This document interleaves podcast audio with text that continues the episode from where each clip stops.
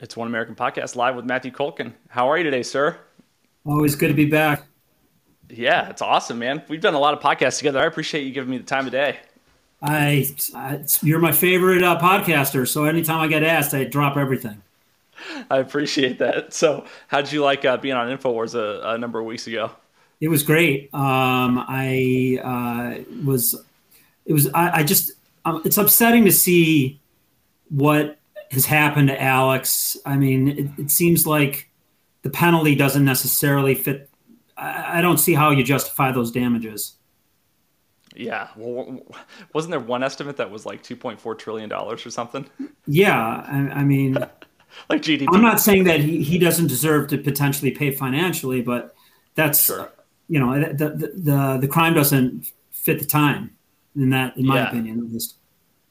Yeah, absolutely. And I'm not really sure because obviously I'm not a lawyer how how it works in a defamation case like this where if you if you if you're convicted of defaming a number of people across a number of different states on the internet what jurisdiction are you supposed to be tried? Is it just wherever the victim is? And so if there's victims in three states there's a different trial in three states or is it where you are as the host? Like how does that work? It seems like he's being attacked a million times yeah, you have to establish that the venue's proper so that uh, you're filing suit in, in, pro- in, the proper jurisdiction. And I don't, I mean, I, I, I just sue the federal government. So it's a, a little bit outside of my, um, my purview, but um, I'm, it's one of the things you have to establish when you're filing a lawsuit that, that uh, you've got standing and that you're in the proper venue. Yeah, absolutely. So, mm my question is how can they are they suing him personally or are they suing infowars? You know I, am not sure how familiar you are with the case. I, am not that familiar with the case. Um, i just know that i think it was very shortly after i the, the two of us appeared i think that the, the, the verdict came down. Um, so it, I, it, it, popped into my uh, into my vision. But um, i uh, I really don't know whether or not, because I haven't been following the case, I don't really know whether or not they sued him personally. I mean, generally speaking, you, you sue the deepest pockets. Uh, and I can't imagine that whatever insurance policy he had would cover a trillion dollars. I mean, who, who could afford right. that or kind billion of even? Yeah, yeah, uh, exactly. Uh, I mean, I have I have insurance policies, and they're in the millions, not into the billions, let alone the trillions. Um, yeah. But I, you know, it's unfortunate that first of all, I, I would never want to believe that there were people out there that were, were evil enough to uh, pretend that they had children that were murdered. I, it's just that be, that was a conspiracy theory that was beyond didn't pass the the sniff test to me. I, right. I, I love conspiracy theories when it comes to just the entertainment value of them. They're, they're I find them hysterical to to play through, and I love seeing the production value of the things that are that you see on YouTube and you go through all of it and it's pure entertainment for me. I just I mean I'm entertained, but I don't really view it as anything other than entertainment. It, even though they may raise very very valid questions and potentially could have kernels of truth in them. Um, the flat earthers of the world don't have any standing in, in, in my court. Have you ever been in a debate with a flat earther? No, I would never. I wouldn't waste my time.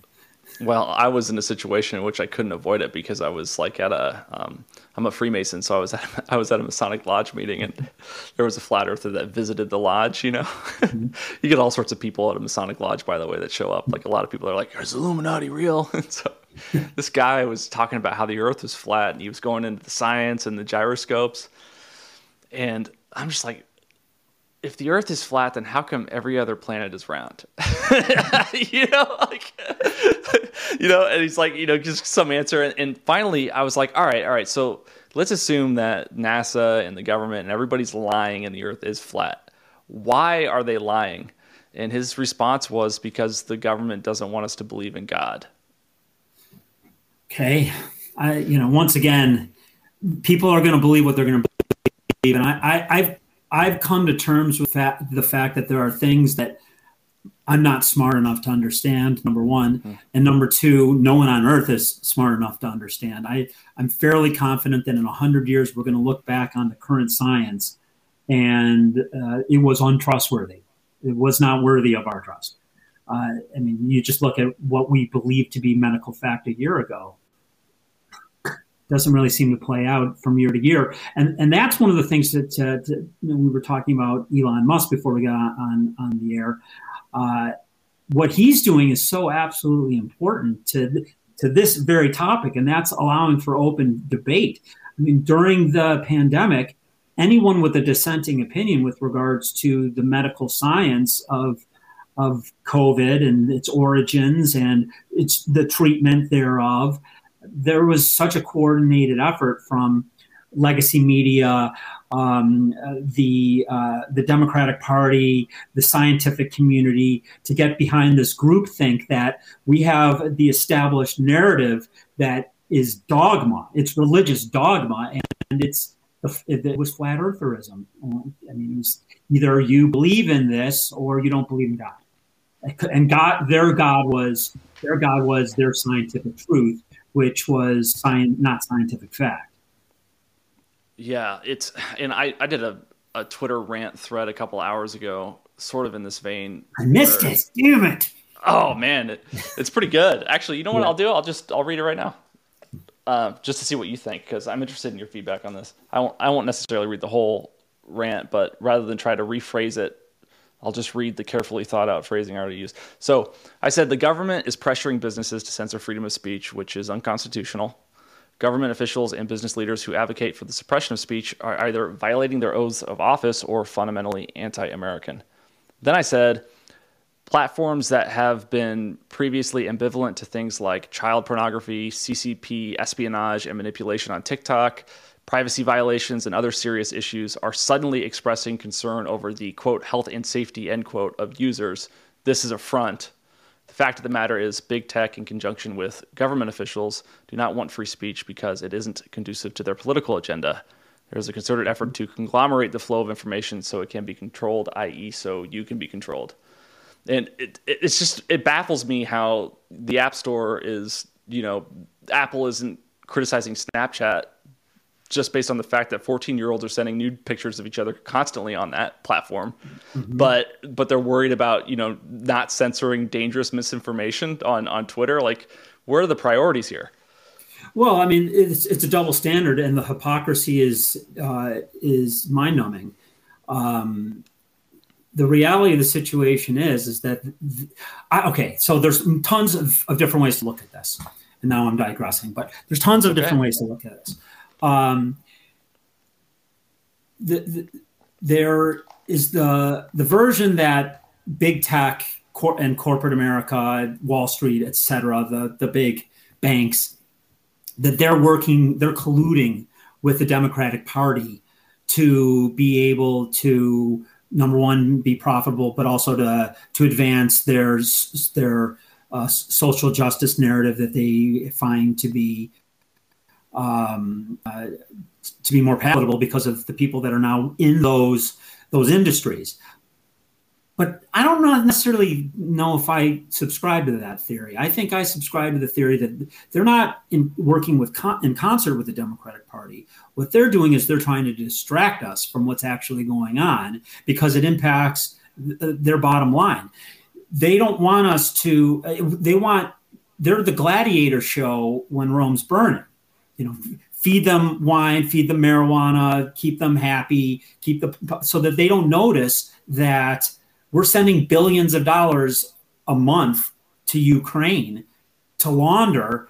And and and it's being completely unaccountable for. And meanwhile, there's 87,000 new IRS agents that are going to be cycling through the agency to make sure that the average American who's actually paying taxes, someone like me, a small guy who's a small business owner, has a small law firm that happens to make a little bit more money than the average American that, that I'm paying 50% of my income in taxes. Uh, and the Elon Musks of the world, they don't give a fuck about taxes. I mean, right. you can well, tax his income isn't even income tax isn't even income tax. It's all selling shares. It's capital gains only right? Well I, I, I don't know how he's doing it. I just know that i'm not doing it that way. I know i got to go to work. I, I know that if i stop going to work there's a problem. The mortgage doesn't get paid. And they don't have to they don't i mean the, these people are so unfathomably wealthy uh, especially the, these politicians. I mean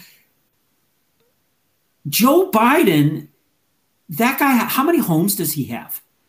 He's had a number. I don't know how many currently owns, but at least at least two right now, I believe. I think he's got a beach house in Delaware, and then maybe another primary residence, and of course he lives in the White House. Until he became vice, that was the highest paying job he ever held before he became right. president, vice president, and he amassed most right. of his wealth while he was vice president. I wonder how he right. did that. I wonder if that's on Hunter's laptop. Yeah, it sure is. It's, it was all money laundering through Rosemont Seneca and Metabiota and DoD contracts in Ukraine. And we're doing it still. I mean, there's. Yep. Tw- I just saw there's 20 billion unaccounted for. 20 billion that we've just given over to Ukraine. And uh, look, I'm not.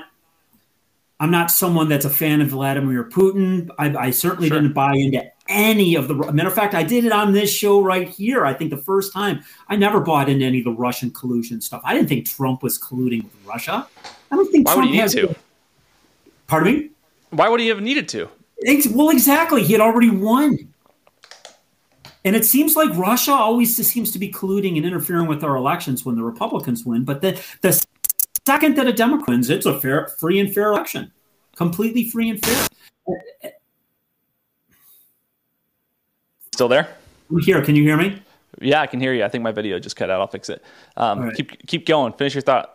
Yeah. So my so the the point being, there we go. So the point being is that you don't have to be an election denier to realize that we're not operating on an even playing field. It, there's a double standard no matter on, on all planes of our of our political system, our educational systems, everything that is slanted against a certain viewpoint. And uh, uh, uh, there's got to be a point that we can figure out because it can't be just the conservative versus the liberal political narrative. I, I just don't think that, I just don't think that people in big tech, people in big, uh, um, the legacy media, um, big government, and um, and corporate America really care that much about a biological male competing with with with sure. biological females. I don't think that that's they that's not high enough on their radar that they could care less about, or so that they could care less about it, mm-hmm. um, or they couldn't care less. Um, whatever. Well, it, you know, I, I'm a big fan of The Big Short. It's a great movie, great book, and you know, one of the things that was abundantly made clear in, in, in, that story, and I don't think this is just Hollywood, this is the nature of the story that what we experienced 2006 through 2008, is that the banks knew what they were doing and they knew it was going to pop and they didn't care because yeah. they knew that they were going to get bailed out.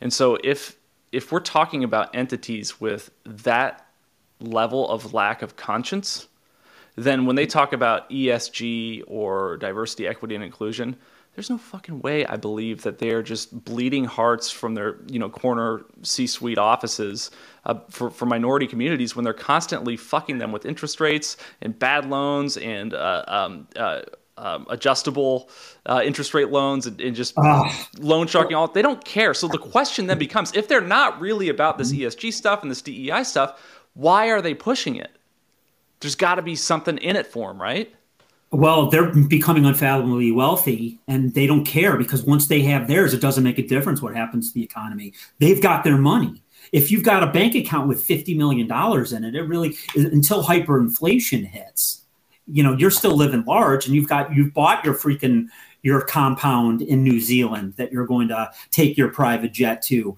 and hang out with Matt Lauer because he's got a place down there. I mean, if you look, I've Google Google billionaires buying up land in New Zealand.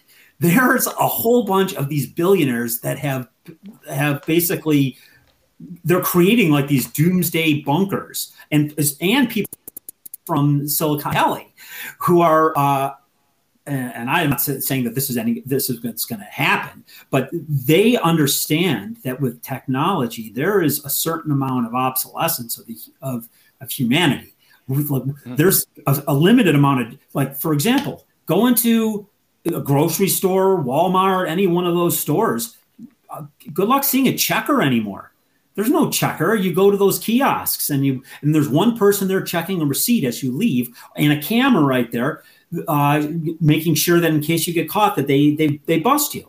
They're not. There's very few checkout people anymore. There's kiosks at McDonald's. They're eliminating all the low paying jobs at part because they've mandated $15 an hour minimum wage so i mean they've eliminated the low end jobs to allow kids to have their first jobs and get some experience in the workforce. That's what those jobs are for. They're not for a 52 year old man who's got two degrees. I mean, it, those are entry level jobs that used to be filled by kids. And guess what? Kids don't want to fill those jobs because they figured out, college age kids during the pandemic, that they got paid for staying home. They were getting checks. In New York State, they were getting a check from New York State. Plus, if they were making like 30 grand a year for sitting at home for for a year or two. I mean, why is it that there's they're they're never going back into a low end workplace job? And I mean, and then you've got all the unionization. I mean, look uh, look at these Starbucks baristas. I mean, they're they're looking to make unions out of their their coffee pouring job. I mean, when I was a kid pouring coffee, I mean, I'm look. I'm not for closers. hey, that's right. Second place gets a set, set of steak knives. All right, third place you're third fired. place you're fired. You're fired. Oh, Alec Baldwin, what a champion! What an American hero. Oh well, I mean, you know, he can. He's he's a killer. He's a killer. So, so my theory about the ESG stuff, and just for the sake of the audience, ESG stands for environmental sustainability and governance, and it's what I believe to be an intentionally obscure parameter by which major banking institutions determine who is worthy of investment, right? So there's ESG scores. Companies get these ESG scores, whether it's Enron or not Enron, Exxon or or Tesla or whatever. And the the thing is that there's no really there's no objective system by which an ESG score is attributed to uh, an entity or an organization.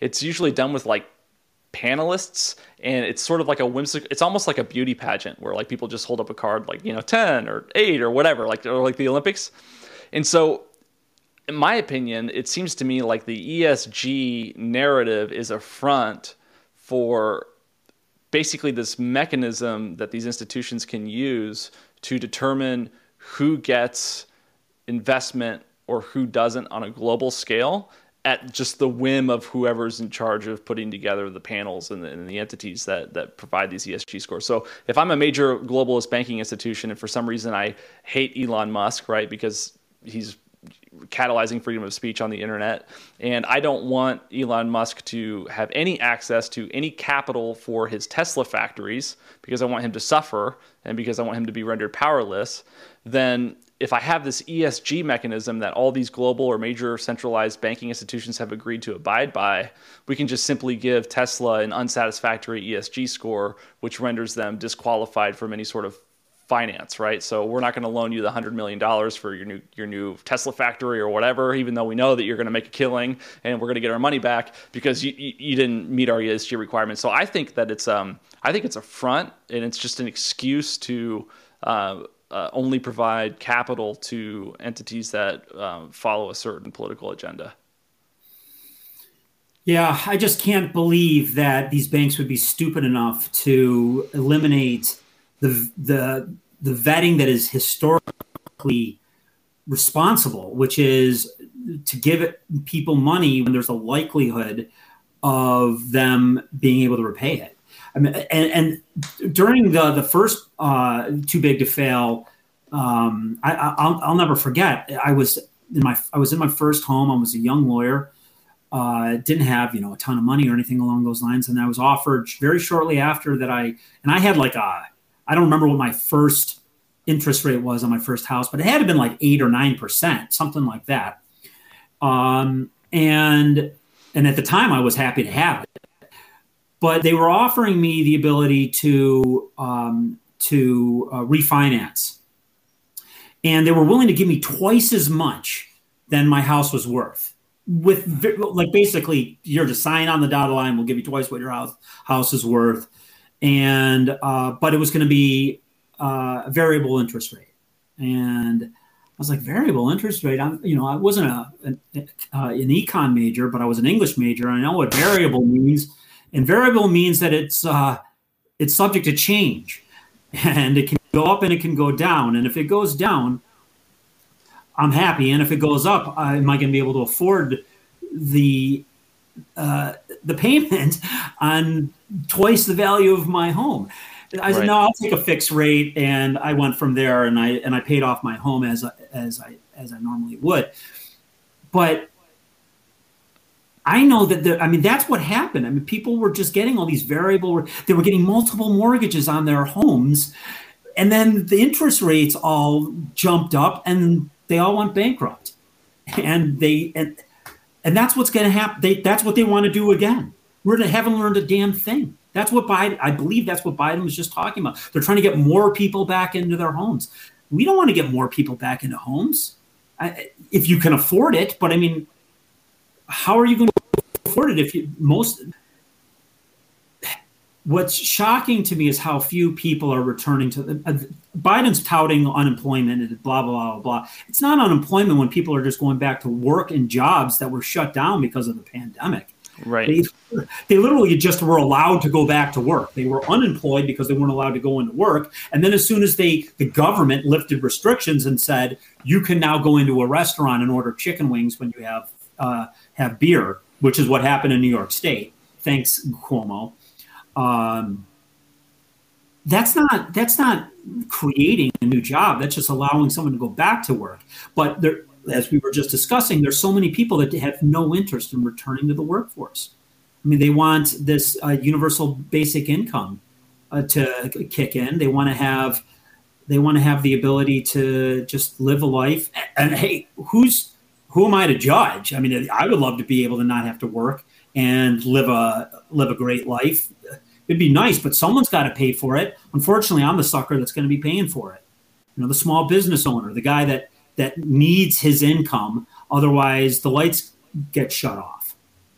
Yeah, absolutely. Well, it was funny because when the pandemic kicked in, uh, one of my wife's close friends lost her job. Uh, she worked at a uh, uh like a yoga center, right? Mm-hmm. And they shut all those down right off the bat because large gatherings, small rooms, right? And I called her and I was like, "Hey, uh, I actually need some help with some stuff. Do you want to work for me part time or full time? I'll pay you, you know, twenty five bucks an hour." Which is 50 grand a year. Right. And um, she's like, you know, I crunched the numbers and I'll actually get about as much if I don't work. So I'm just not going to. I'm going to wait for my job to come back whenever this is over. And, and can like, you blame her? No, I'm not really, but I felt I was so pissed because I knew I pissed. So that was what was frustrating about it to me is that yeah, it's like I'm still paying you, but you're not working, right? Like the way that you're doing it. So I don't know. I just and like you know, I've said the same thing that you just said that, you know, I'd love to not, not have to work and be able to do whatever I want. But honestly, if you think about it, I think that's a pretty miserable state of, of life to just not be productive and sit on your hands and watch Netflix all day. That's fun for like three days. And then it just sucks.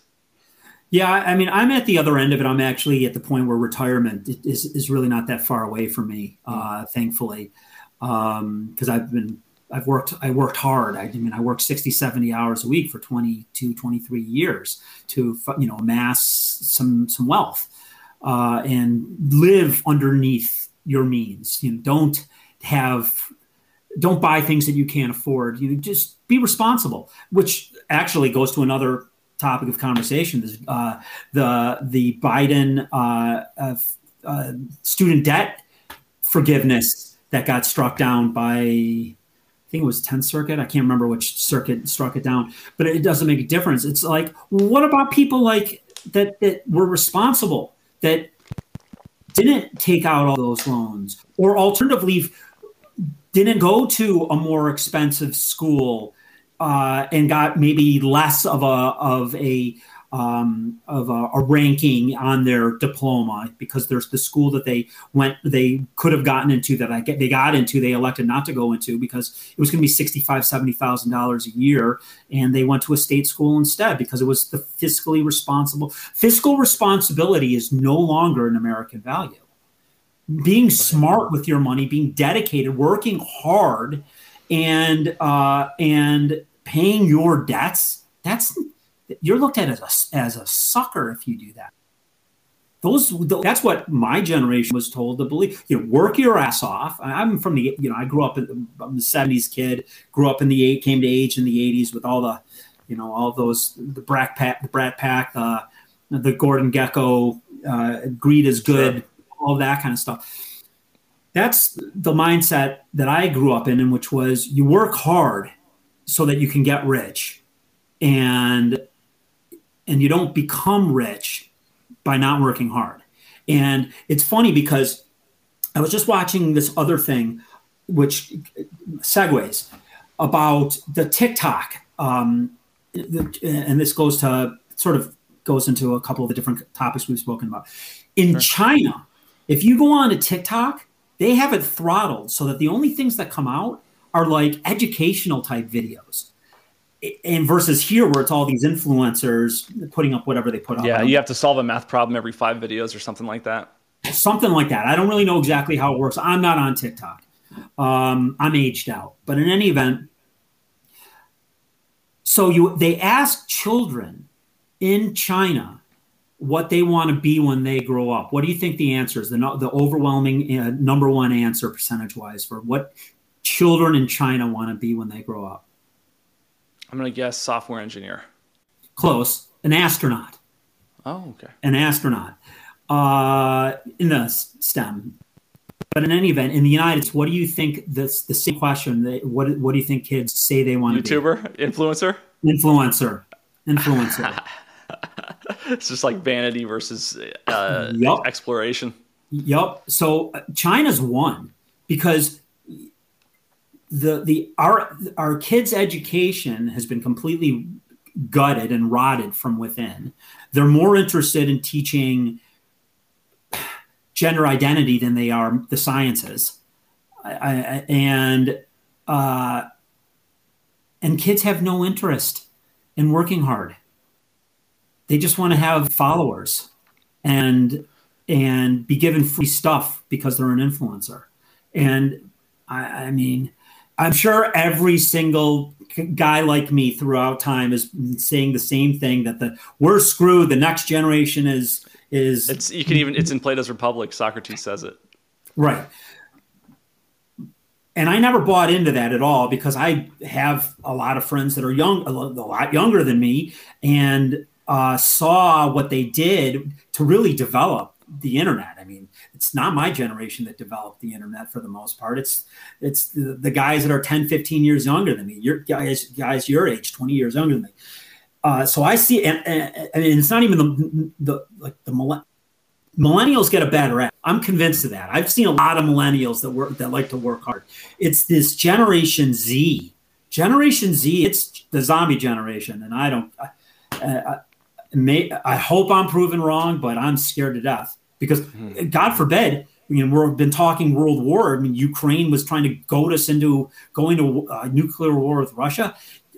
Do you really want to see Gen Z in our filling our military and fighting a war for the United States? Can you imagine that shit?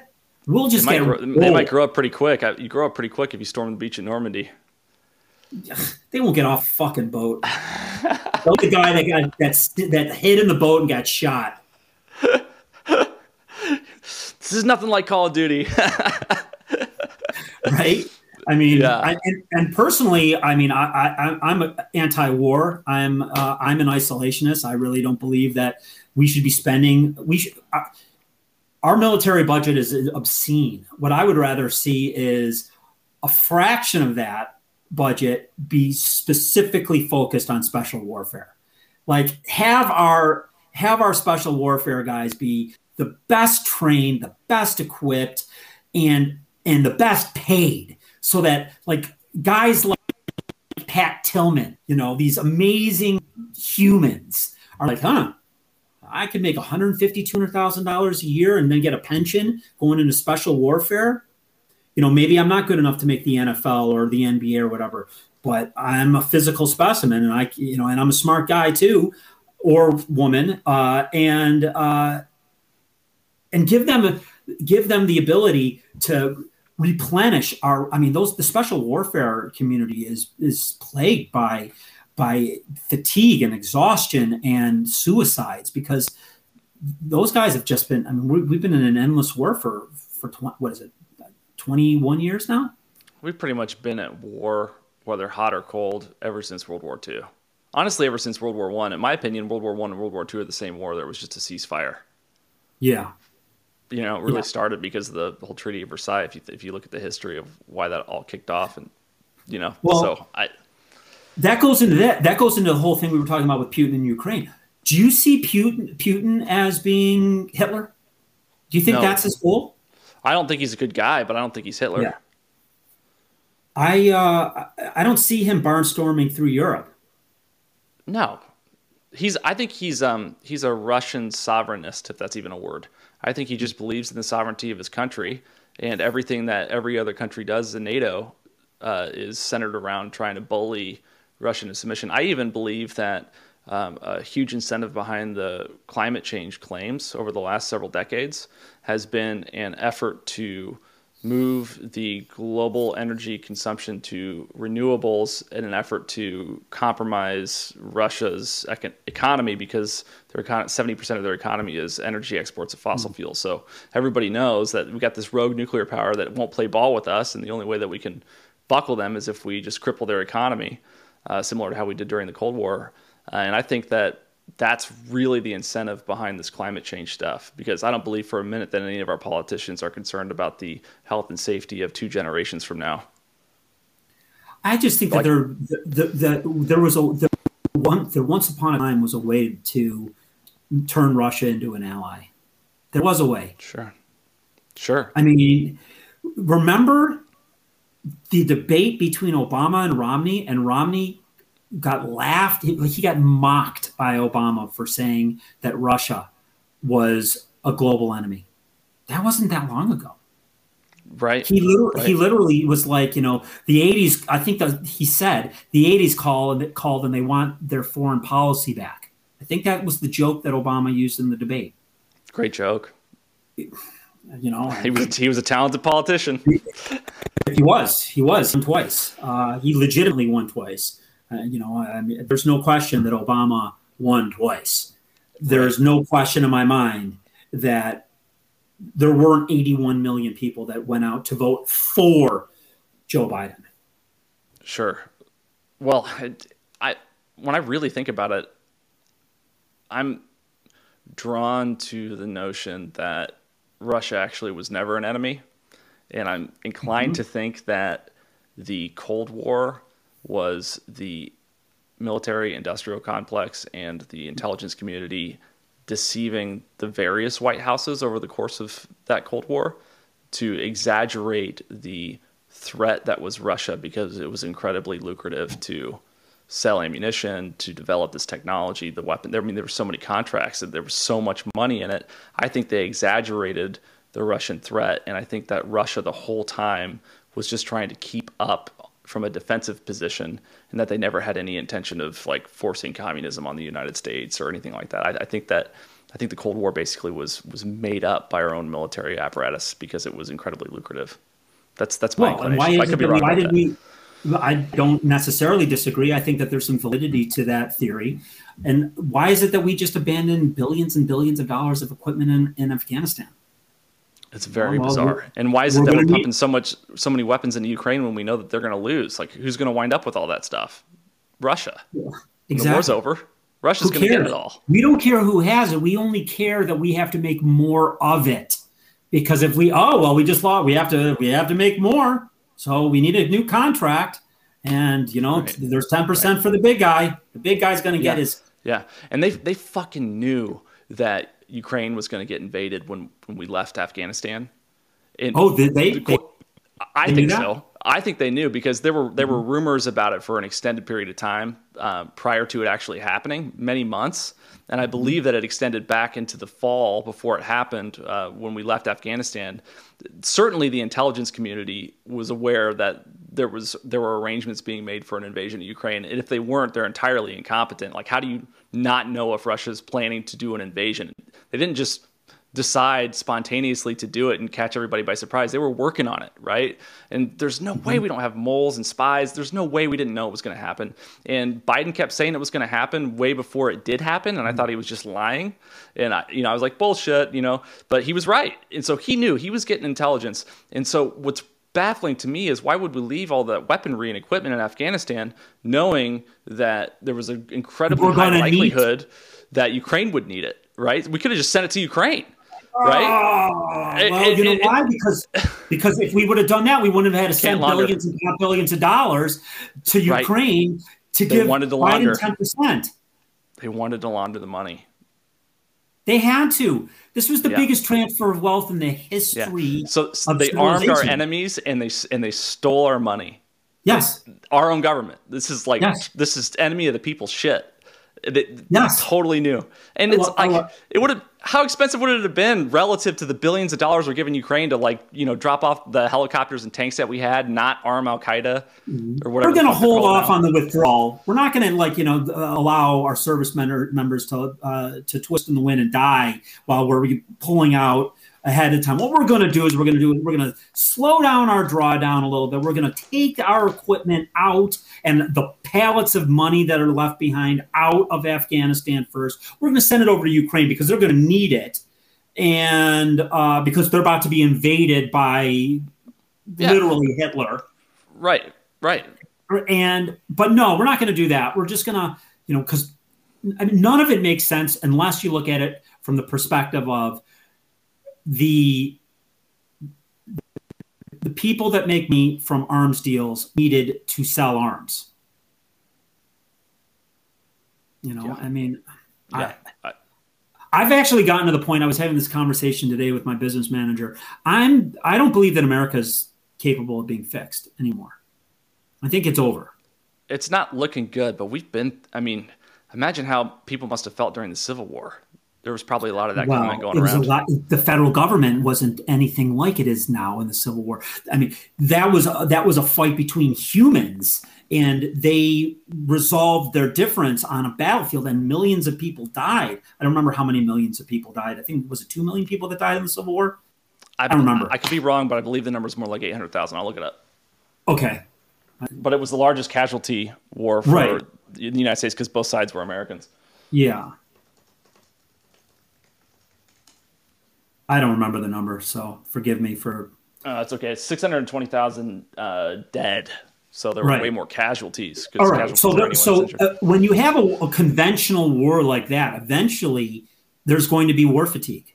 All right, but we don't we don't have a conventional war going on in this country. I believe the Civil War has already started. Like when the historians write write the history books about the split up of the United States, which I believe is inevitable, and there's uh, we've talked about this at length on other podcasts, so I won't get into it too deeply. But it's being predicted. It's being it's an eventuality that's been predicted by a number of economists and historians over the course of the last two decades that the United States is is starting to get a little long in the tooth with regards to um, our ability to remain united. Right. I I don't believe that there will ever be a conventional war in the United States again. I think that what we're seeing out in um, in Western, excuse me, in Eastern Oregon is become is, is, is that what's going to happen there is there's just going to be a number of states, rural parts of states that are going to say no, we are no longer going to align with um, the politics of the big city and the, the, the tax and spend Democrat policies because we're we're working and and we can't ever get our power back because of just the, populations. And they're going to align with other other states that are more politically aligned with them. And there's going to be a, a, a the, the united states is going to just the boundaries are going to be redrawn. And that's going to be basically the way the civil war will work. It'll be a redrawing of boundaries and potentially um, a shrinking of the power of the federal government, where these states are going to stop sending money to the federal government. They're going to pass laws that are going to limit tax federal taxation and it'll just starve out the federal government, and that's going to have wide-reaching effects on a national level. I mean, on, a, on, an international level. I mean, it, will I don't see the U.S. dollar being the world's currency in 50 years. I don't know if you're still there, Chase. I can still. I don't talk. know if you can still hear me or not, but sorry, my camera keeps cutting out. Um, yeah, I can. I can hear you. I'm filibustering, but I don't know if that's a, good. No, no, you're doing, you're doing great. I I'm, appreciate I'm rambling. you we've had all sorts of technical difficulties. Is um, probably just because the government doesn't want us to have any communication about this sort of thing. So I have a very I agree with everything that you said, and I think it's very reasonable. But I have a very hard time believing that any territory within the United States will be able to divorce without violence. I just can't imagine the federal government allowing that to happen. Because in the event that that would happen, I imagine that we would have a very leftist federal government Mm-hmm. We already I just, I, and I just couldn't see.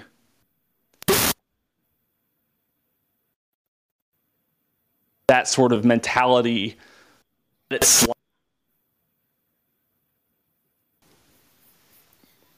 Well, um, I would. I want to hope that we will never see a conventional war in the United States uh, ever again. I don't ever want to see Americans taking up arms against other Americans.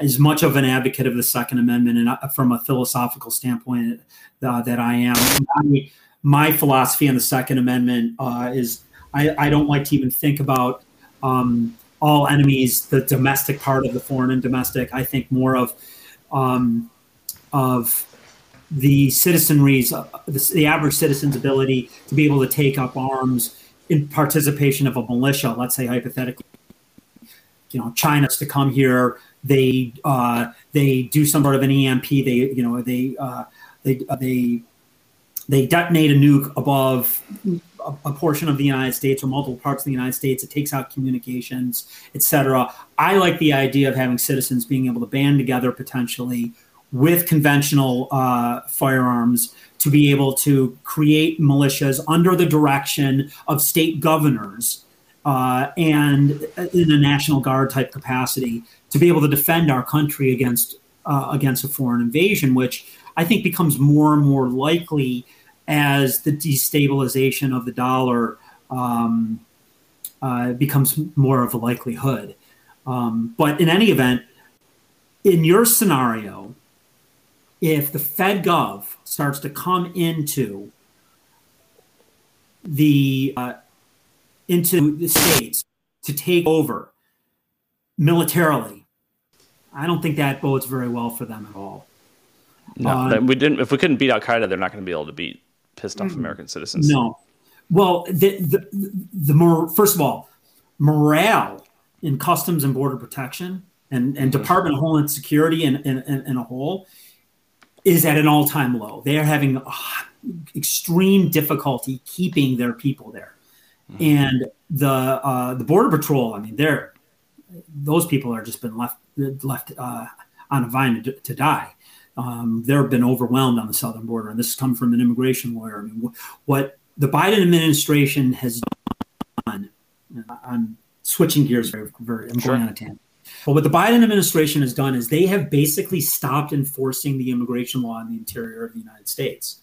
Unless you know you've been convicted of something really, really bad and are and have already served your your state or your federal sentence, then they'll because they're not getting out of custody and they only have a limited amount of beds, so they're enforcing the laws to get those people deported back and then they're sneaking back in through the southern border, which statistics are bearing out. But what the Biden administration has done is they've said that that if you sneak into the United States, you're good to go, and we're not going to deport you, and you have at least two more years, and the money they can, that the average immigrant can make in the United States in two years, it, it makes it worth it for them, mm-hmm. because they, they make in two years in the United States what they can make potentially in ten or more back in their home country. So they're flooding the southern border trying to get in the United States. And who can blame them? They, I mean, look at what's happened in Venezuela. I mean, all of these, the, even Mexico, it's overrun by gang violence. It's a war zone going on there.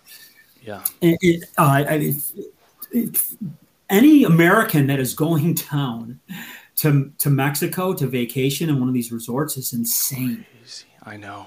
I know. They're insane. I mean, they, like the, there's no way that I would ever go down to Mexico again. Never. Yeah, I'm never going to Mexico unless I'm participating in an invasion.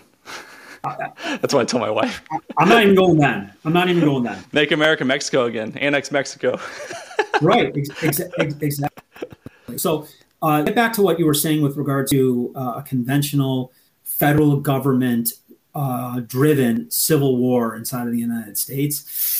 God, it scares the shit out of me. It really does. Um, I just don't know whether or not you have to hope that the Ron DeSantis's of this country that there are more real leaders that that he has created the blueprint of what is necessary to be a successful governor. He's fortified his state with like-minded individuals. People he's created a he's created a magnet for conservatism to, mm-hmm. uh, ism. And people are flying to I mean just a flooding Florida. There that that was always a purple state for as long as I can remember. Yeah, hanging Chad. It was so close in 2000. Right? I mean, it, it, you never knew who was going to win Florida. Now it's like it's been fortified completely right. And I don't believe that that's written in stone. I mean, I think that that's sure. we're. I believe that we're one. I, first of all, I don't ever believe that a, a, Republican will win president again. I said that before Trump. I didn't. Uh, Trump threw everything on its head on its head. If it wasn't for the fact that Hillary Clinton is more hated by a majority of, of Americans than Donald Trump is, percentage wise, because both Democrats and Republicans hate Hillary. It's just it's it's just I mean, let's be She's honest. Cold. I mean She's yeah, cold. Yeah. And corrupt. Yeah. She, was the only I think I think in that election, Hillary Clinton um, was probably the only person that couldn't beat Donald Trump. Yeah, maybe. Well, and frankly, I think that it was almost just a a campaign slip up that she didn't win because she did win the popular vote. She just her campaign mm-hmm. didn't manage where they were get, trying to get. The, they didn't think about the electoral college enough, and if they had, I think they might have they might have had it in the bag. Well, you know, I, I, I was I my team had the most first downs, so we should win the game. Those right. No, no, no, I'm not. I'm not criticizing. I'm just no, saying they, they, were going popular. They were going popular, and Trump was like, "All right, this is going to be tight." So and what, he what, went. I mean, yeah, he was masterful. He was masterful. I didn't. I uh, I voted for Gary Johnson uh, sure. twice. What is Aleppo? yeah, yeah, yeah. Uh, like and and he had Bill Weld. Oh my God, Bill Weld. Oh, Bill Weld, Bill Weld, Bill and you know what? I mean, and I'm not going to say his name because he's a personal friend of mine, but my my former congressman, he totally flipped on Second Amendment right issues and uh, was one of the Republicans that signed on to the uh, the congressional gun control legislation that just passed. He was one of the few Republicans that crossed. It's like, I just it seems like there are two Democrats in the entire country that are willing to act against the um, the far left of the Democratic Party. And, and then there's but she's not even. And there's 25 yeah. or 30 Republicans that want to be on that that want to be Democrats.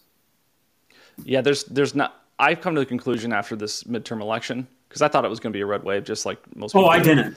I didn't. I, well, it's because you're smarter than me, but I thought it was going to be a red wave because maybe I'm just uh, optimistic I'm or a, wishful. I, am a Buffalo Bills fan. I'm I'm a, I'm a, a pessimist. I always expect my team to lose. Well, yeah, that's a good lawyer, right? So yeah. you always got to think like you're losing, right? So, mm-hmm. but but when I saw what happened and when I saw Mitch McConnell come out and say, you know, we need to reach across the aisle and you know, uh, you know, focus on the forty percent of things that we do agree on I just knew like, holy shit, this is a uniparty. There is no Republican and De- there there are American there's the American left and the American right, and those are different, the voters.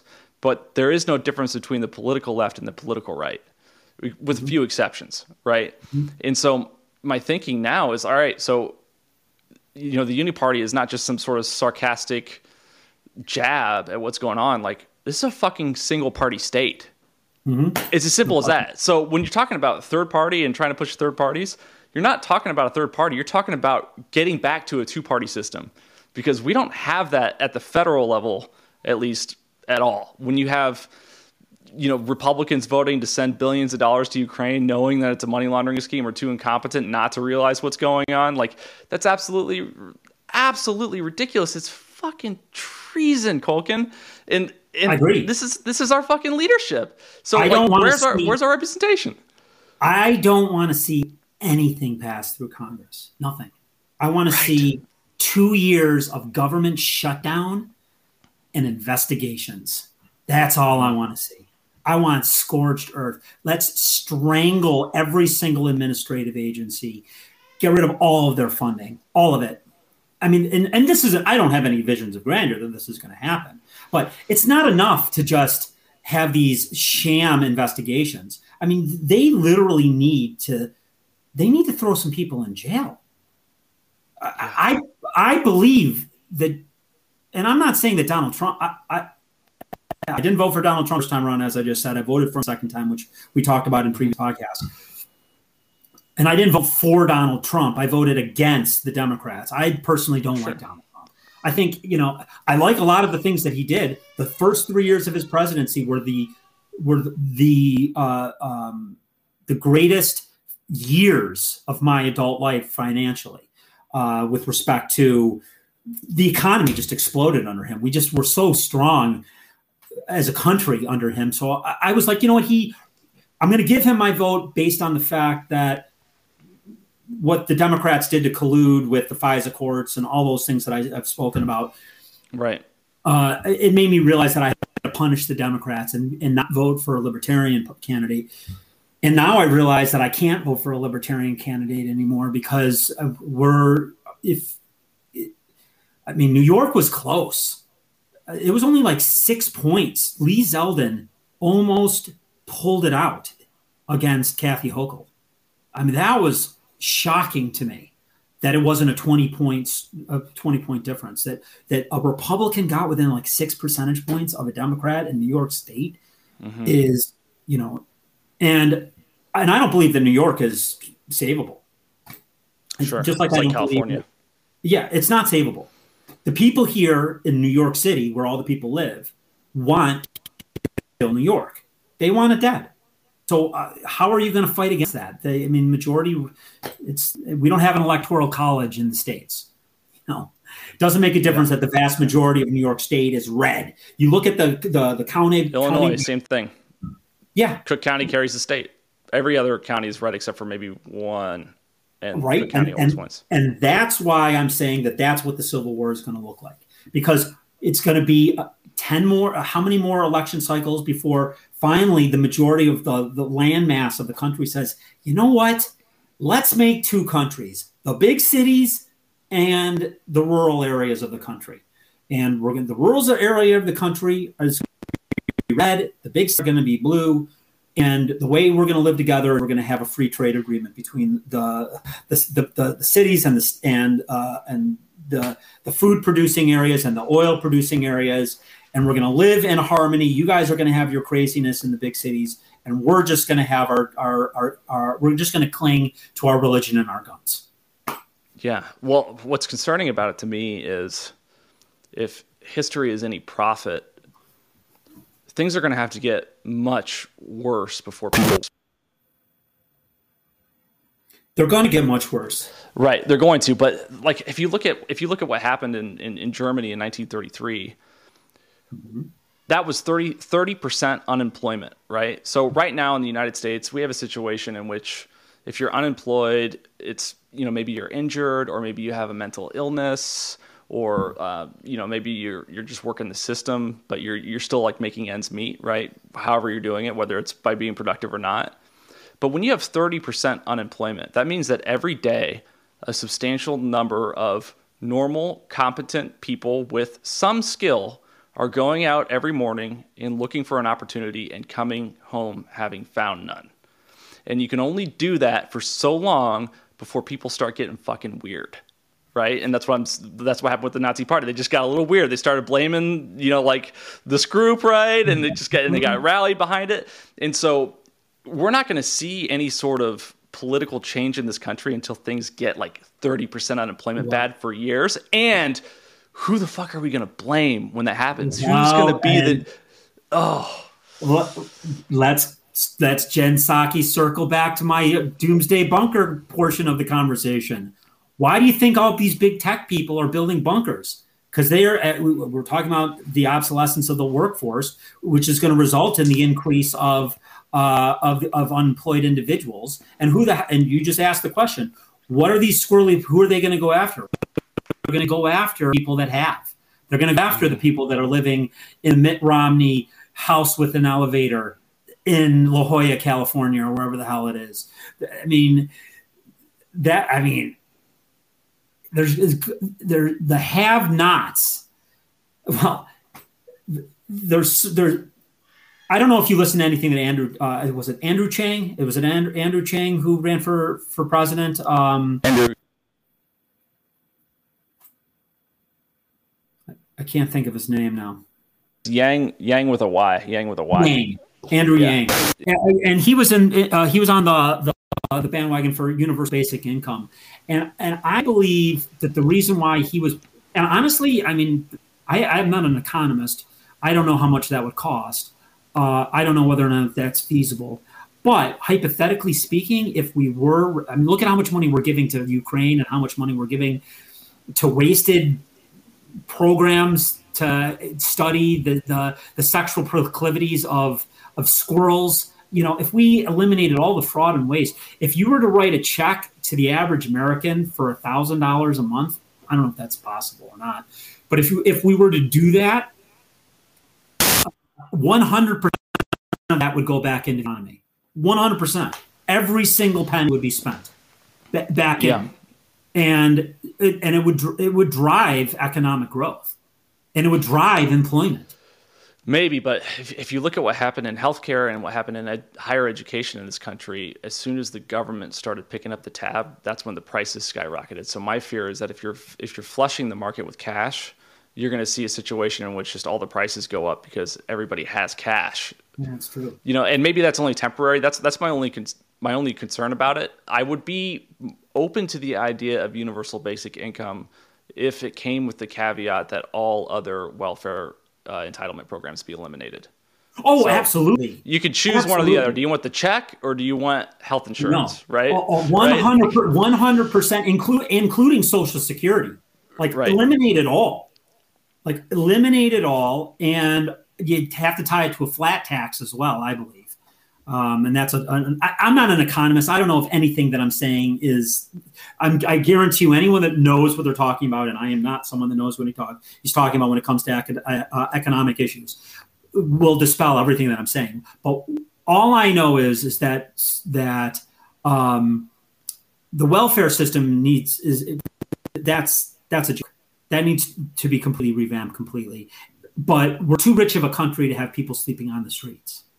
Absolutely, and that's one of the things that pisses me off about the left is they always portray the right as this sort of um, non-empathetic, like sociopathic CEO executive type mentality, and I don't think I've ever heard of a single Republican, with maybe the exception of Ayn Rand, say that you know people who are actually struggling should have no help right? There are people that make the yeah. argument that churches would do it or churches could do it and charities could do it, and maybe they're right. I, I don't know, but but nobody actually believes that people who need help shouldn't be helped. The problem is that we create these systems and they're exploited by everyone, and mm-hmm. they they perpetuate the problem in order to sustain the, themselves as organizations. So the more money we fund to fight homelessness in Los Angeles, the worse homelessness gets, and then the more we have to fund, and it's just like this cycle of of, of constant waste and and um, uh, corruption. It seems like with all these entitlement programs. So, but but you're right. I mean, like, yeah, I don't want to see I don't want to see anybody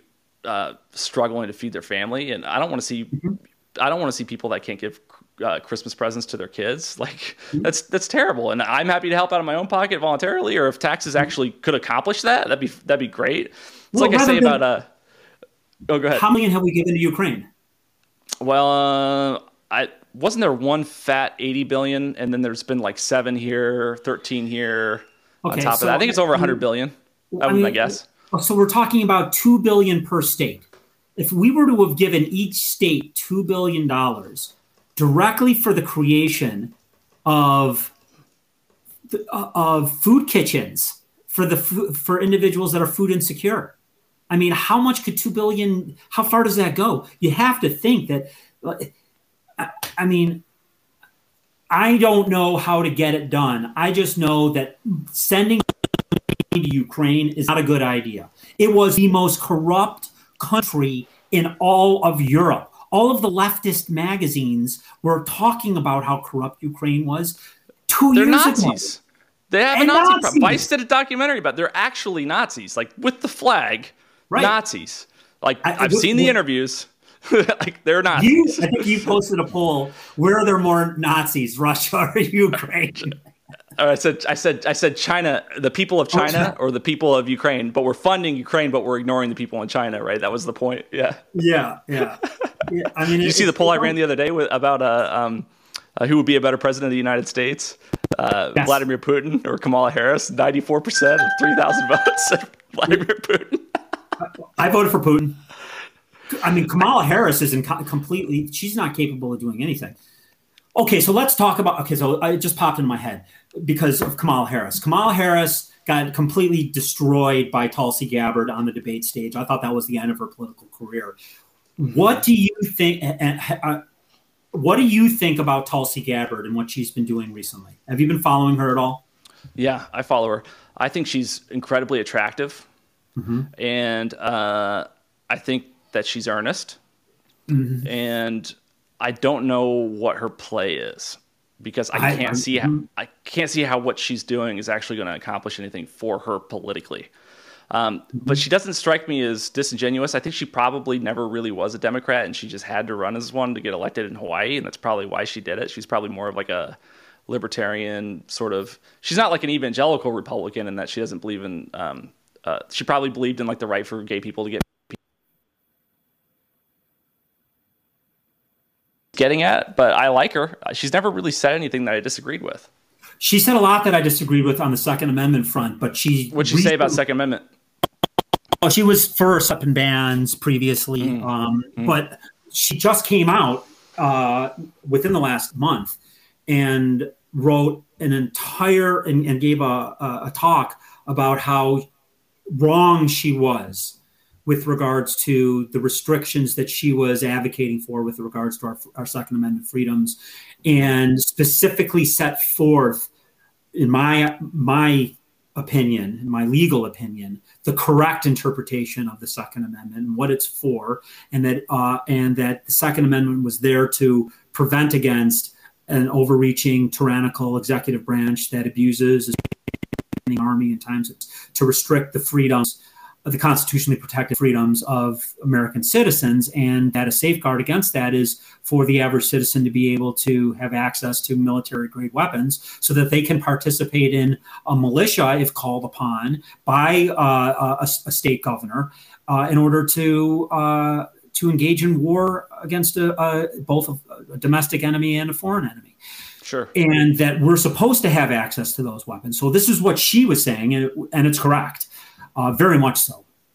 And that was the one thing that I was I was waiting for. I'm like, yeah, I just can't because as I was saying, a friend of mine just me in the ass, someone that I've supported throughout his the entirety of his political career, all the way up to being my congressman. Um, and he turns back on Second Amendment protections at the last minute. And uh, so I'm very, very hesitant when I hear anybody flip flopping on on that issue because it's like you know you either you get it or you don't. But it's nice to see somebody flip flop from the the the infringement side to the the freedom side. Sure, sure. And who's that? Um, is it JP Sears? That that red, the redheaded uh, YouTuber that's really funny.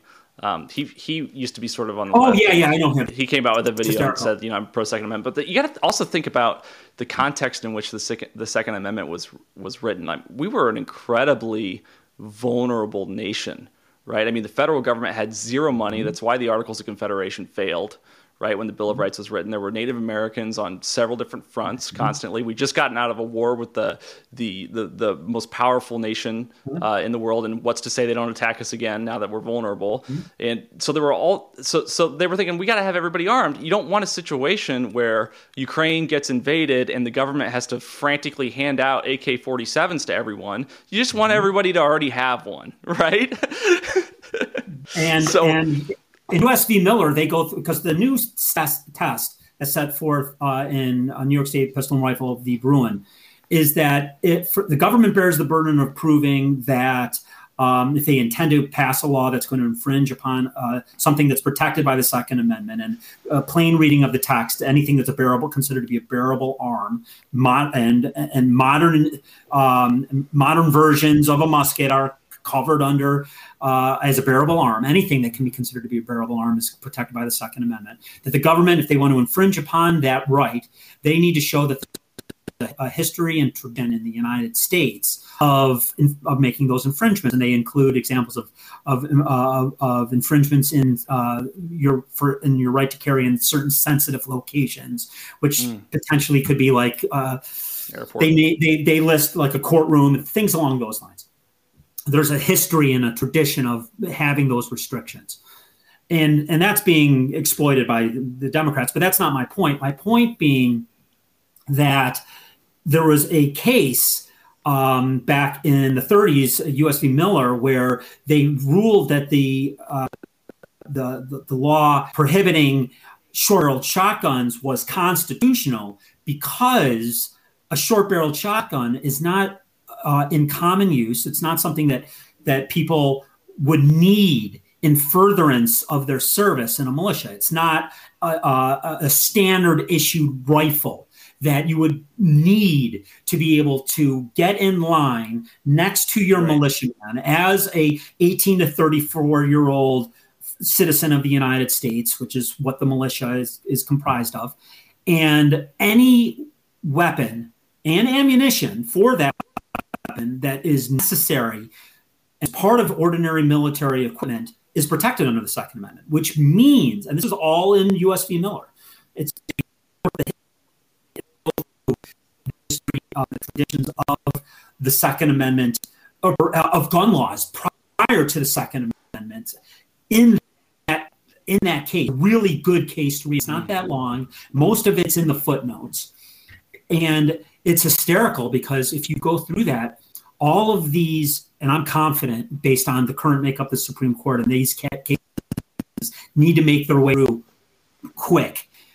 That all of these cases banning uh, semi-automatic rifles with detachable magazines and other cosmetic features has, uh, as has been uh, said to, to, make them shootier, you know, which do nothing. Right um, and uh, what they call um, what they call uh, high, uh, uh, extended capacity or high capacity magazines, which are nothing more than standard capacity. They're the, the magazine that the rifle is designed to take. 30 round magazine is the standard capacity that that an, that's right. most semi-automatic rifle.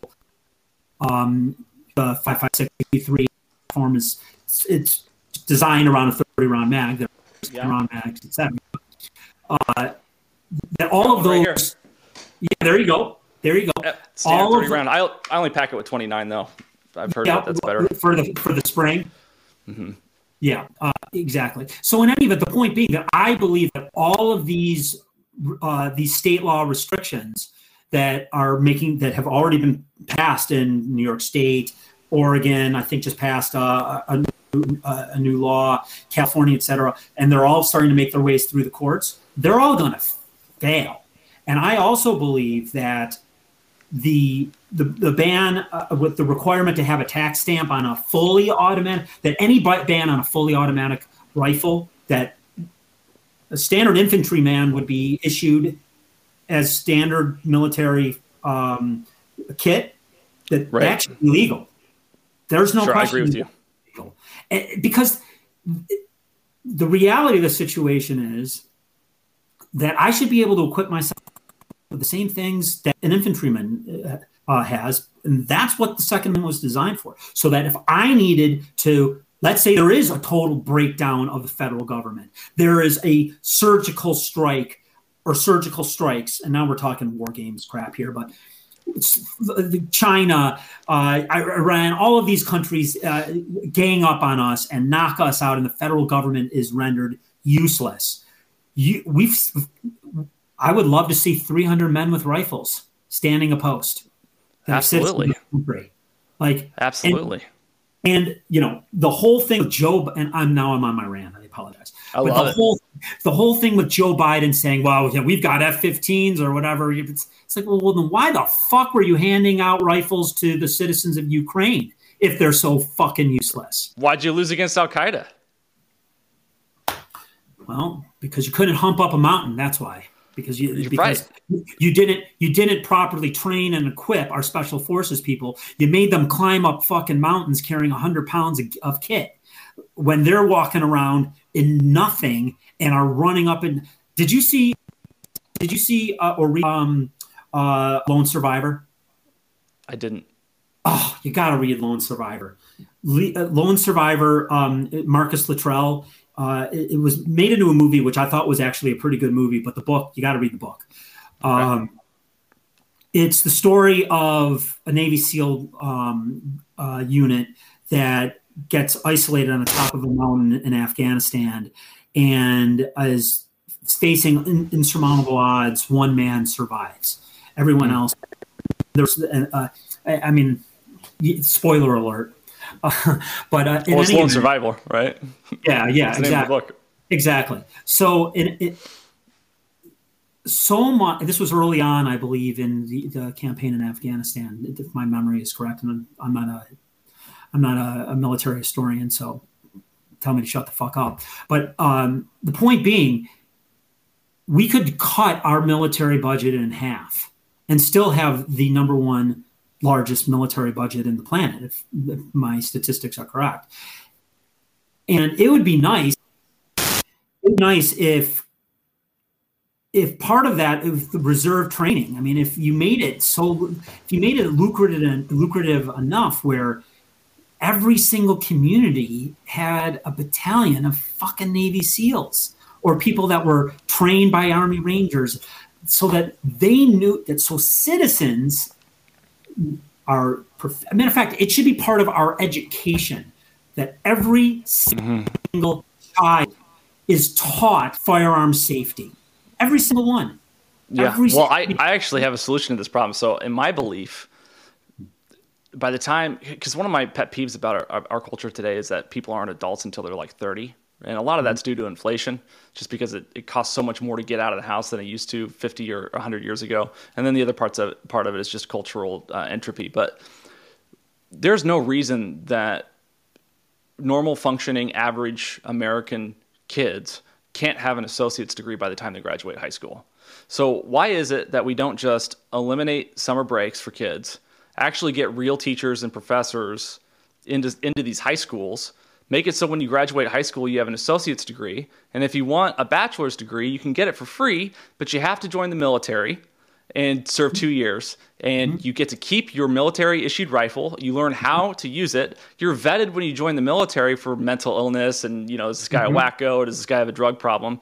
And then you have a you have a population that's armed and knows how to use a firearm, and they're getting their college education for free, and they're able to join the workforce at the age of 20 instead of the age of 26. Well, I personally believe that, uh, that the future uh, path the viable path is not to go to college at all, and it's to go to sure. trade schools. Sure. I mean, I, I, there's going to be such there's going to be such a um, an absence of qualified tradesmen in the next. Most of them are my age at this point. I mean, we don't have carpenters, we don't have electricians, we don't have plumbers, we don't have the people to, that we need to, to, to build in this in this country anymore. And we have a crumbling structure. I mean, you drive out of the city of Buffalo, and I was just driving home yesterday. I was looking at one of the overpass bridges, and I'm like, Jesus Christ, I drive under that every single day. That thing looks like it's going to collapse at any minute. And if that's another thing, Google Google crumbling bridges in the United States. We got a problem. Bridges are yeah. crumbling all over the place. Yeah, that's so, that's true. So I tell yeah, my son, I, I, I mean, I, I'm a I'm a fourth generation uh, attorney in my family in the United States. So I, I always, I grew up, I wanted a lawyer. There was just, it wasn't pushed on me. Uh, I, I just, I, I, I, I, loved it. I wanted to be a lawyer. I obviously I like to talk and I like to, I like to argue. So it was just in my blood. But my son doesn't have that in him. My daughter maybe, but not my, not my son and he doesn't have any idea what he wants to do with his life. And I, have told him multiple times, I'm like, look, don't go to college just to smoke pot, smoke pot and get drunk.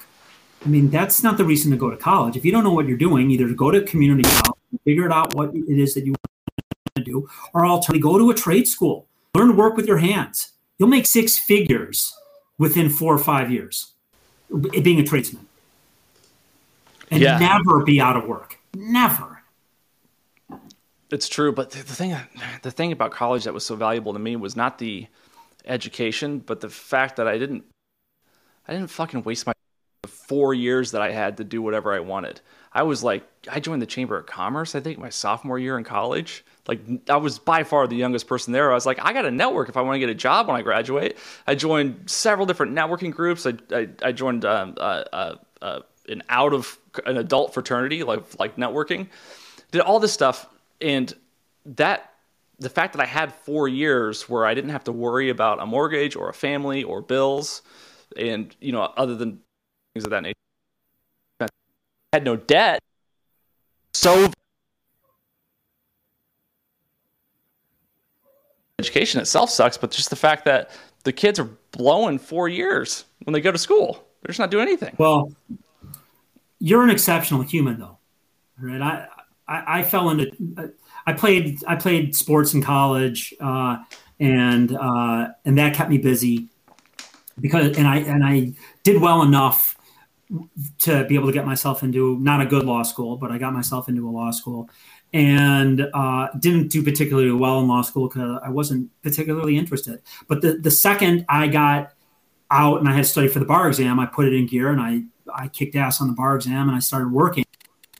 And I started to actually apply myself because I wasn't mature enough up until I, mean, I graduated from law school. I was 26 years years old when I when I graduated. You're you're not a mature adult at 26. Most people, you were. I was not. See, yeah, I agree with that, but I, at the same token, I think that the maturity does not come with time. The maturity comes with the amount of responsibility that you have. Hmm. So if you give an 18 year old a tremendous amount of responsibility, like in the war in Iraq, those mm. soldiers, 18 years old, are going to be more mature than just your frat kid that's getting wasted at college, right? Because he's right. So in mm-hmm. in I whatever the reason is, whether it's inflation or cultural entropy, like we said, we postpone responsibility in in our culture today to the point where most people don't actually have to do any adult things until they're close to 23, 24 years old, and that is unprecedented if you look at the context of our of our culture, right? We, I mean, there were people that were lying about their age to to uh, mm-hmm. to get into World War II. They were 16. I think the youngest person that stormed the beach in Normandy was 16 years old. I, I looked it up once. I could be wrong about that, but I'm pretty sure there was a 16 year old kid. My nephew's 16. Great kid. He's totally mature, but I can't imagine somebody who can, you know, barely get a strands of a mustache together, you know, in that sort of a situation. And I just think that um, we have to, we just have to pass the ball and say, listen, it, figure it out at some point. And that's what I'm gonna do. Yeah, you're, you're, not, you're not, uh, you've, you've changed my mind on that. I agree with that. Uh, that's persuasive. Um, and I, I really did like idea about not force. I don't like forced service. Um, I don't, I don't, myself. I don't like the idea of being required to go into the military or being required to go into um, uh, what's it called? Uh, what's the, the, where you go for two years abroad? Uh, oh yeah, yeah. Um, study abroad is that what you're talking about? Like, no, no, no. It's it's just working for the federal government. Um, God, my I can't believe that. I can't remember. Well, and my thinking was you didn't necessarily have to mandate it, but you could Yeah. Uh, the, so it's like who wouldn't do it, you know? Yeah. If, if, give someone an incentive to create uh, to create an, uh, the the desire to give back to the community uh, and to the country. uh, I, I, don't know. I don't know what the answer is. I just know that it, the, the the way to do the exact opposite is by giving kids thirty or forty thousand dollars a year to stay home and not work, or fifty thousand dollars for your friend to not work. That's not going to do it. I don't know if you what UBI. I like the idea of potentially getting people above people. I don't like the idea of the working poor. I don't. That's that concerns me. I, I like the idea of somebody that is working a job that they can have their income supplemented, not make it a robust food stamp thing where it's literally here you go. Here's a ration card that'll that's directly for rent and a ration card that's directly for food and you know, I, am not a huge fan of government subsidized housing or anything along those lines. They usually go, they usually get destroyed, but give somebody the ability to use their subsidized housing voucher to put it towards a mortgage. I mean, maybe that, maybe what you said before, maybe that's going to inflate the cost of uh, of homes, but that could that that benefits everybody that benefits everybody. If my home goes up in price because other individuals are are are being giving money from the federal government, I'm not going to complain that my house is now worth 30 or 40 percent more than it was five years ago. That's going to benefit me. However, the question becomes whether or not that results in some sort of inflation. I'm not an economist. I don't know the answer to that. But the bottom line is the bottom line is we've got a real problem with regards to individuals who have an interest in going into the workforce right now. We have an absence of, of tradesmen, and the individuals that are going to school are going to school in and obtaining degrees that are fucking useless. They don't do anything. And we don't need any more lawyers. We don't need any lawyers. We're, you know what's, we're good. You know what's you know what's interesting about this conversation to me is that this might be the first time in 15 years that I've actually 10 years that I've actually had a policy conversation because the political dynamic is such that no one's actually arguing about policy so much as is who's a Nazi. And mm-hmm. it, it's funny because we used to in our country we used to talk about what the best policies would be, the problems that we have. Now I'm just at the point where I don't want my politicians to get away with money Well, that's where we are. I love when I get called a Nazi. I'm a Jew. You know, I get I, I get called a Nazi on the regular. Well, and, Hitler's chauffeur was Jewish, so he, he was a Nazi. Well, yeah, I mean, the, the bottom Did line. you hear what happened with that? Do you know that story about Hitler's um, chauffeur? Hitler's uh, chauffeur. Uh, I've heard uh, it, but I don't remember it. I think it was his his grandfather was Jewish, which was a mm-hmm. no go in Nazi Germany. Mm-hmm. Uh, he was like one of the first like 20 members of the Nazi party. I don't even know that he knew that he was Jewish. And when it was discovered that he was, Hitler's administration obviously wanted to treat him like any other Jewish person, right? Mm-hmm. And send him to a camp or get rid of him. And Hitler made him an honorary Aryan. Oh, Jesus. fucking crazy. I'm an honorary elf. yeah, that's right. I'm an elf on the shelf, bro.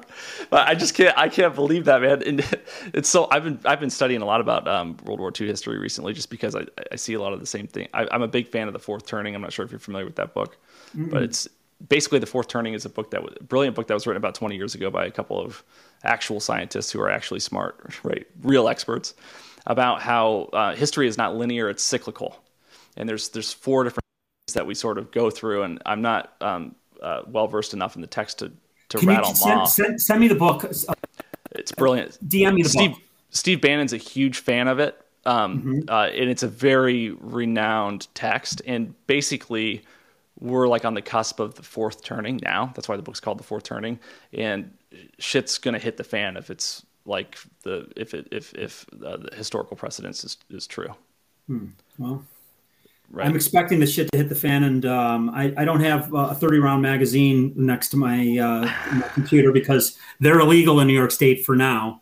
But um, I do have my new, uh, my new Christmas present to myself, my Jewish Christmas present to myself. Finally, got myself my hands on a, and this is a, a Jack a Jack Carr inspired purchase. I got the new um, um, Sig P365 XL Spectre Comp Google that. Like I love it.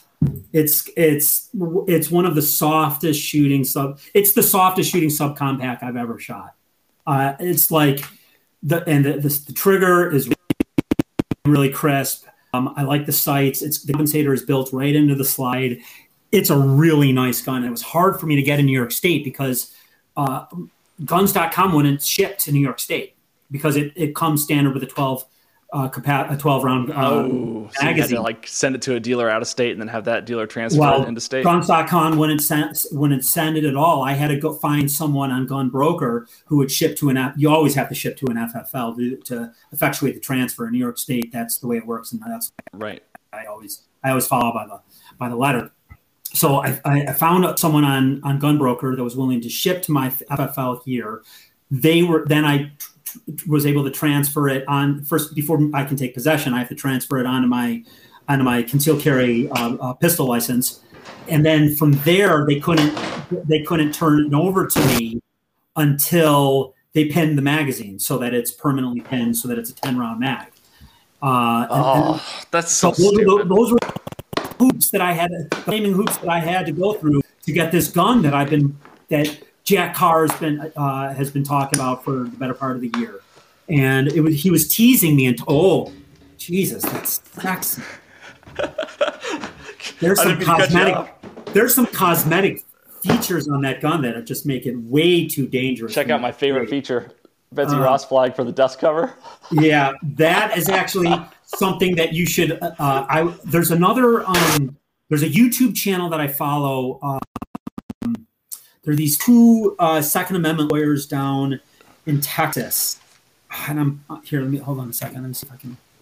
Well, whatever. I can't remember their names, but one of the things that they were talking about was because they defend, they, they do uh, criminal defense, and one of the things they were talking about was that any modifications to your gun that is cosmetic, that may show patriotism or look one of those symbols that the FBI has said makes you a terrorist. Any yes. of those things, which includes the Gadsden flag or the you know any of those things, the uh, thin blue line, those can be used against you in a court of law with regards to establishing intent and your fear of imminent of an imminent, imminent threat to your life. So you try to you should keep all of those symbols off of your firearms and I know this is an infringement upon your First Amendment rights because you should be able to say whatever the fuck. I understand though. Yeah, they're, they're, gonna they count it as an expression. Anything you say or, or do may be held against you in the court of law, right? So it's it's technically you're expressing yourself with your weapon, so they can use yeah. that as a statement. That makes sense. Put, but my, my position is if I'm using that firearm, I'm I'm not gonna I'm probably not gonna make it.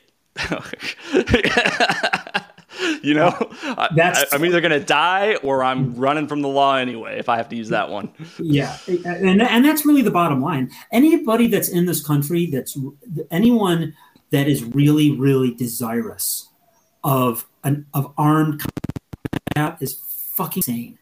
Like there's oh, absolutely nothing that I want to do with being in a gunfight. I don't I don't want to be even adjacent to a gunfight. Like no chance. And, and, and, I love I love firearms. I train regularly. I have um, I, I, I train with this this these great ex-military guys, ex special force uh, forces guy, this Army Ranger guy who goes all over the country, teaches uh, handgun tactics and, and carbine tactics.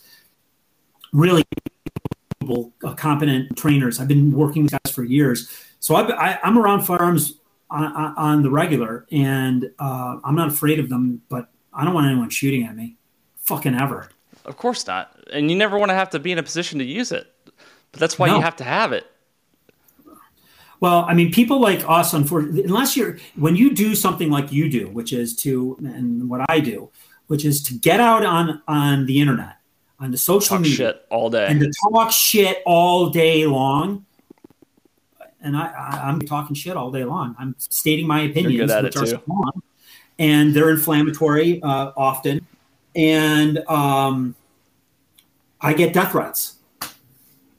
Yeah, which is, I mean, I get I get death threats. I get terrible emails sent to me, you know, um, saying that making derogatory statements against my late wife. I mean, the things that people are willing to say it's and sick. do in this country is sick.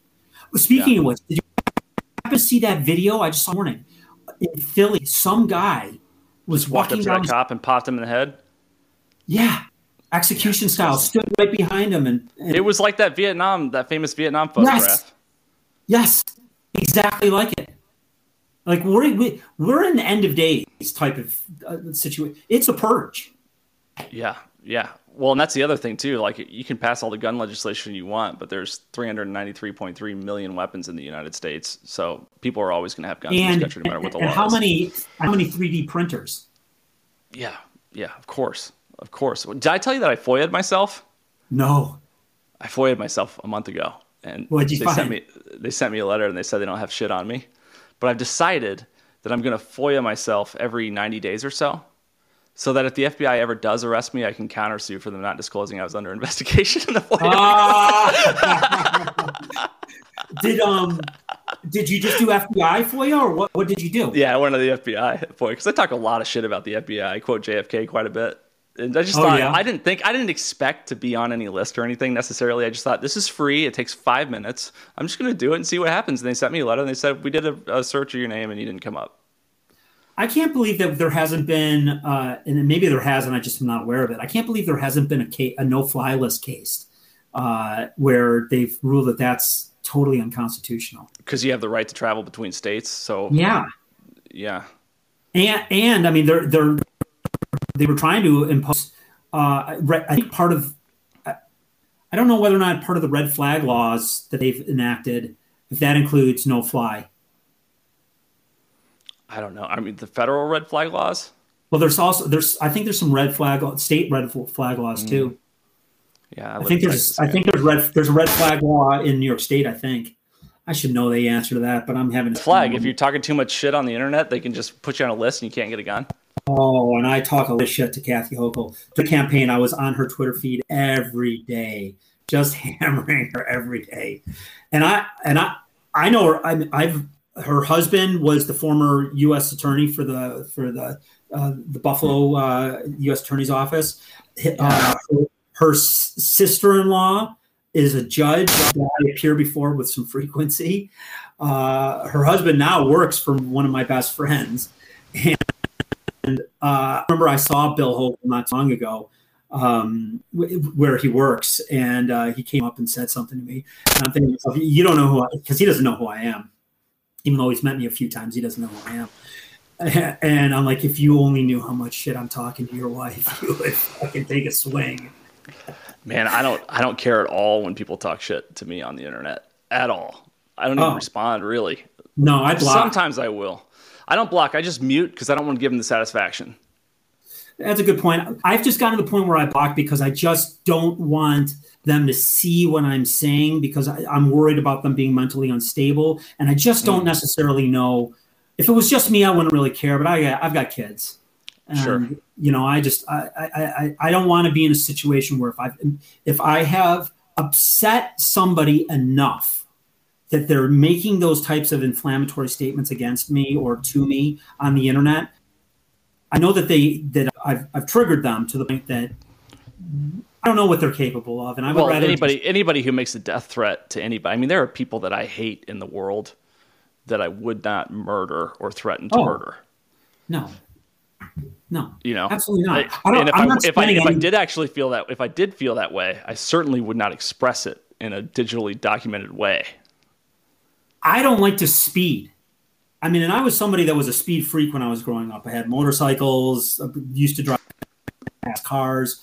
I literally set my cruise control for four miles over the speed limit now. I don't want to get pulled over. I don't want to be. I mean, I've been told, you know, if you're within that five to ten mile uh, and, uh, above the speed limit range, chances are you're not going to get pulled over in New York State. And I go below five. I'm just like, I don't want to. I don't want to. I don't want any interaction with law enforcement ever. I just right. want to, I, I, pay all my taxes, disclose all of my income, don't play games. I just want to live. I'm going to play by your rules and I'm going to just exercise my, my constitutional rights within the confines because it's just, I don't want to be in jail for anything. Can you imagine like spending? You had Bannon on. Is Bannon going to jail? I think he's appealing his sentence, but I think he was sentenced to four months. I could be wrong about that. That's just my off the cuff response to that question. I don't. I don't want to go to jail for four months. Do you? No. Did you know that the majority of prison rapes are actually guard on prisoner? I did not know that. Yeah, I looked really? up Wikipedia. I looked up prison rape on Wikipedia just to see. Is it um, is it male female or is it male male? Male male. It's like a really? dominance thing. I, yeah, I'm pretty sure. I could be wrong about that, but I'm almost positive. I'm like 99% sure that that's statistically you're, true. You're you're a pretty young man with pretty teeth. Yeah, right. Do you have braces? well, it's been awesome talking to you, man. I want to let you get to, get back to your family. Uh, I appreciate you taking the time to speak with me. Let everybody know um, uh, where they can find you, and then we'll wrap it up. At M Colkin on Twitter. Come and yell at me. I'll block you if you shit talk me though. So just be prepared. Awesome, man. Well, thank you so much. I appreciate you. Take care.